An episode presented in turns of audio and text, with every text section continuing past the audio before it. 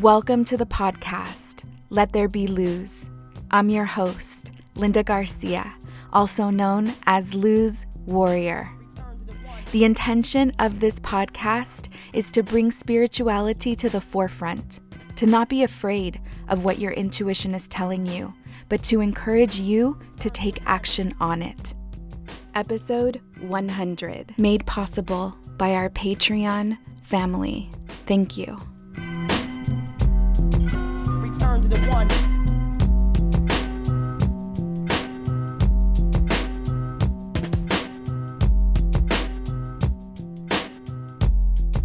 Return to the one. Welcome to the 100th episode of Let There Be Luz. When I first started this podcast, I used to have visions of speaking out into the internet airwaves and getting a feeling that I wasn't sure if my messages were going to get listened to. I would get visions of the internet not being accessible to everyone. It almost felt like I was radioing out into space, wondering if this message would be accessible and who it would be accessible to. It feels eerie how close I feel like I am to that specific vision. I have a really important public service announcement on this week's episode. Stop imposing blanket positive thinking on the collective. I wanted to share the vision I received that prompted this message. I received the vision of a sea with a storm, dark clouds, and I could see a pirate ship in the distance coming towards me, towards my perspective. The pirate ship was getting closer. It was old and made out of wood, and there were people on the pirate ship dressed in all white. And there were people that were trying to stay afloat outside of the ship and sea, trying to make it to shore, yelling out towards the pirate ship for help. And the people dressed in white would simply yell, Remain positive, remain positive. As they were yelling, my perspective shifted, and I got to see different parts of the ship that weren't obvious to the eye. And all of a sudden, I could see crevices in the boat that had holes and were not intact, where water was coming in. The people inside the boat were unable to see that the boat itself was actually sinking, that they failed to fix the parts of the boat that were broken, that had been neglected. And it was only a matter of time before they too would find themselves trying to stay afloat. And their advice to remain positive would then be turned towards them. We are currently experiencing a very, very difficult time. And some people are not able to see that quite yet, partly because perhaps they haven't quite been affected just yet. This message isn't about not being positive. This message for me, the vision for me, the way I took it is to share your positivity. Share it.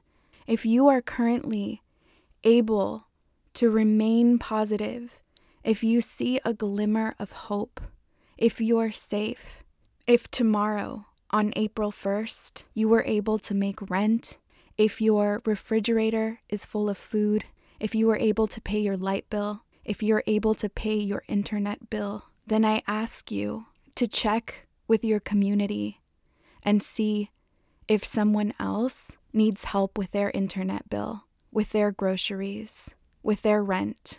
Share your current gifts and share your current blessings because we truly do not know how long we are going to be in this position, and we don't know if tomorrow we'll be fighting to stay afloat.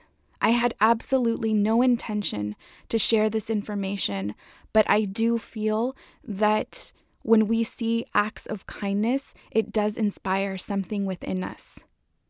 For the last three weeks, we have made a conscious effort to purchase from at least one business of color each week. We've also committed to buying groceries for those in our community, for those in our family that we know are in need. I believe in the power of prayer, and I believe that Source is within us. I believe that when someone is praying, Source is using one of us to answer those prayers. Be the answer, be the positivity. Don't impose the thought of being positive on someone else. Actually, be the help, be the assistance, be the hand of God. I also want us to use this opportunity to reflect on the idea of positive thinking, on what the reticular activating system is. Is that a component of positive thinking? On the law of attraction, is that a component of positive thinking? And I truly believe that absolutely what we focus on expands. There are times circumstances, and situations where unfortunately all we can focus on is what is in front of our face, especially in moments that are so tragic like these, where there is so much uncertainty and we truly have to depend in faith and in source that we are being protected and we will be cared for. I do think that throwing out a positive blanket and expecting people to adopt it is a problem. I feel like this is a concept that has been brought most recently with the law of attraction and understanding that what we focus on expands. So instead, I would like to offer a shift in perspective. Instead of working so hard on trying to stay positive in a time where it is almost impossible, instead of trying to beat other people with a positive bat in times where it is almost impossible, I would like to invite you to focus on solutions to real problems that are taking place right now. How can you contribute to the solution with actual actions? I think that good vibes only, high vibes, stay positive is a shortcut to a path to consciousness that leads nowhere because there are no shortcuts. Part of living consciously, part of walking in a spiritual path, is to understand your emotions, your current situation, and work yourself through them. The solution, the actual act of working yourself through them, will place you in a higher vibrating space. That means that you will be able to live in the vibration of peace and joy longer. You will be able to sustain that feeling. That is part of the spiritual path. That is the end game. That is the reward you get after doing the work. But to simply impose positive thinking is to undermine the actual practice and discipline that it takes to walk through this spiritual path. It's a false shortcut. During this time, the way we teach is not through a preach. It is simply by being, and it is simply by doing. That is it. May the light within grow stronger.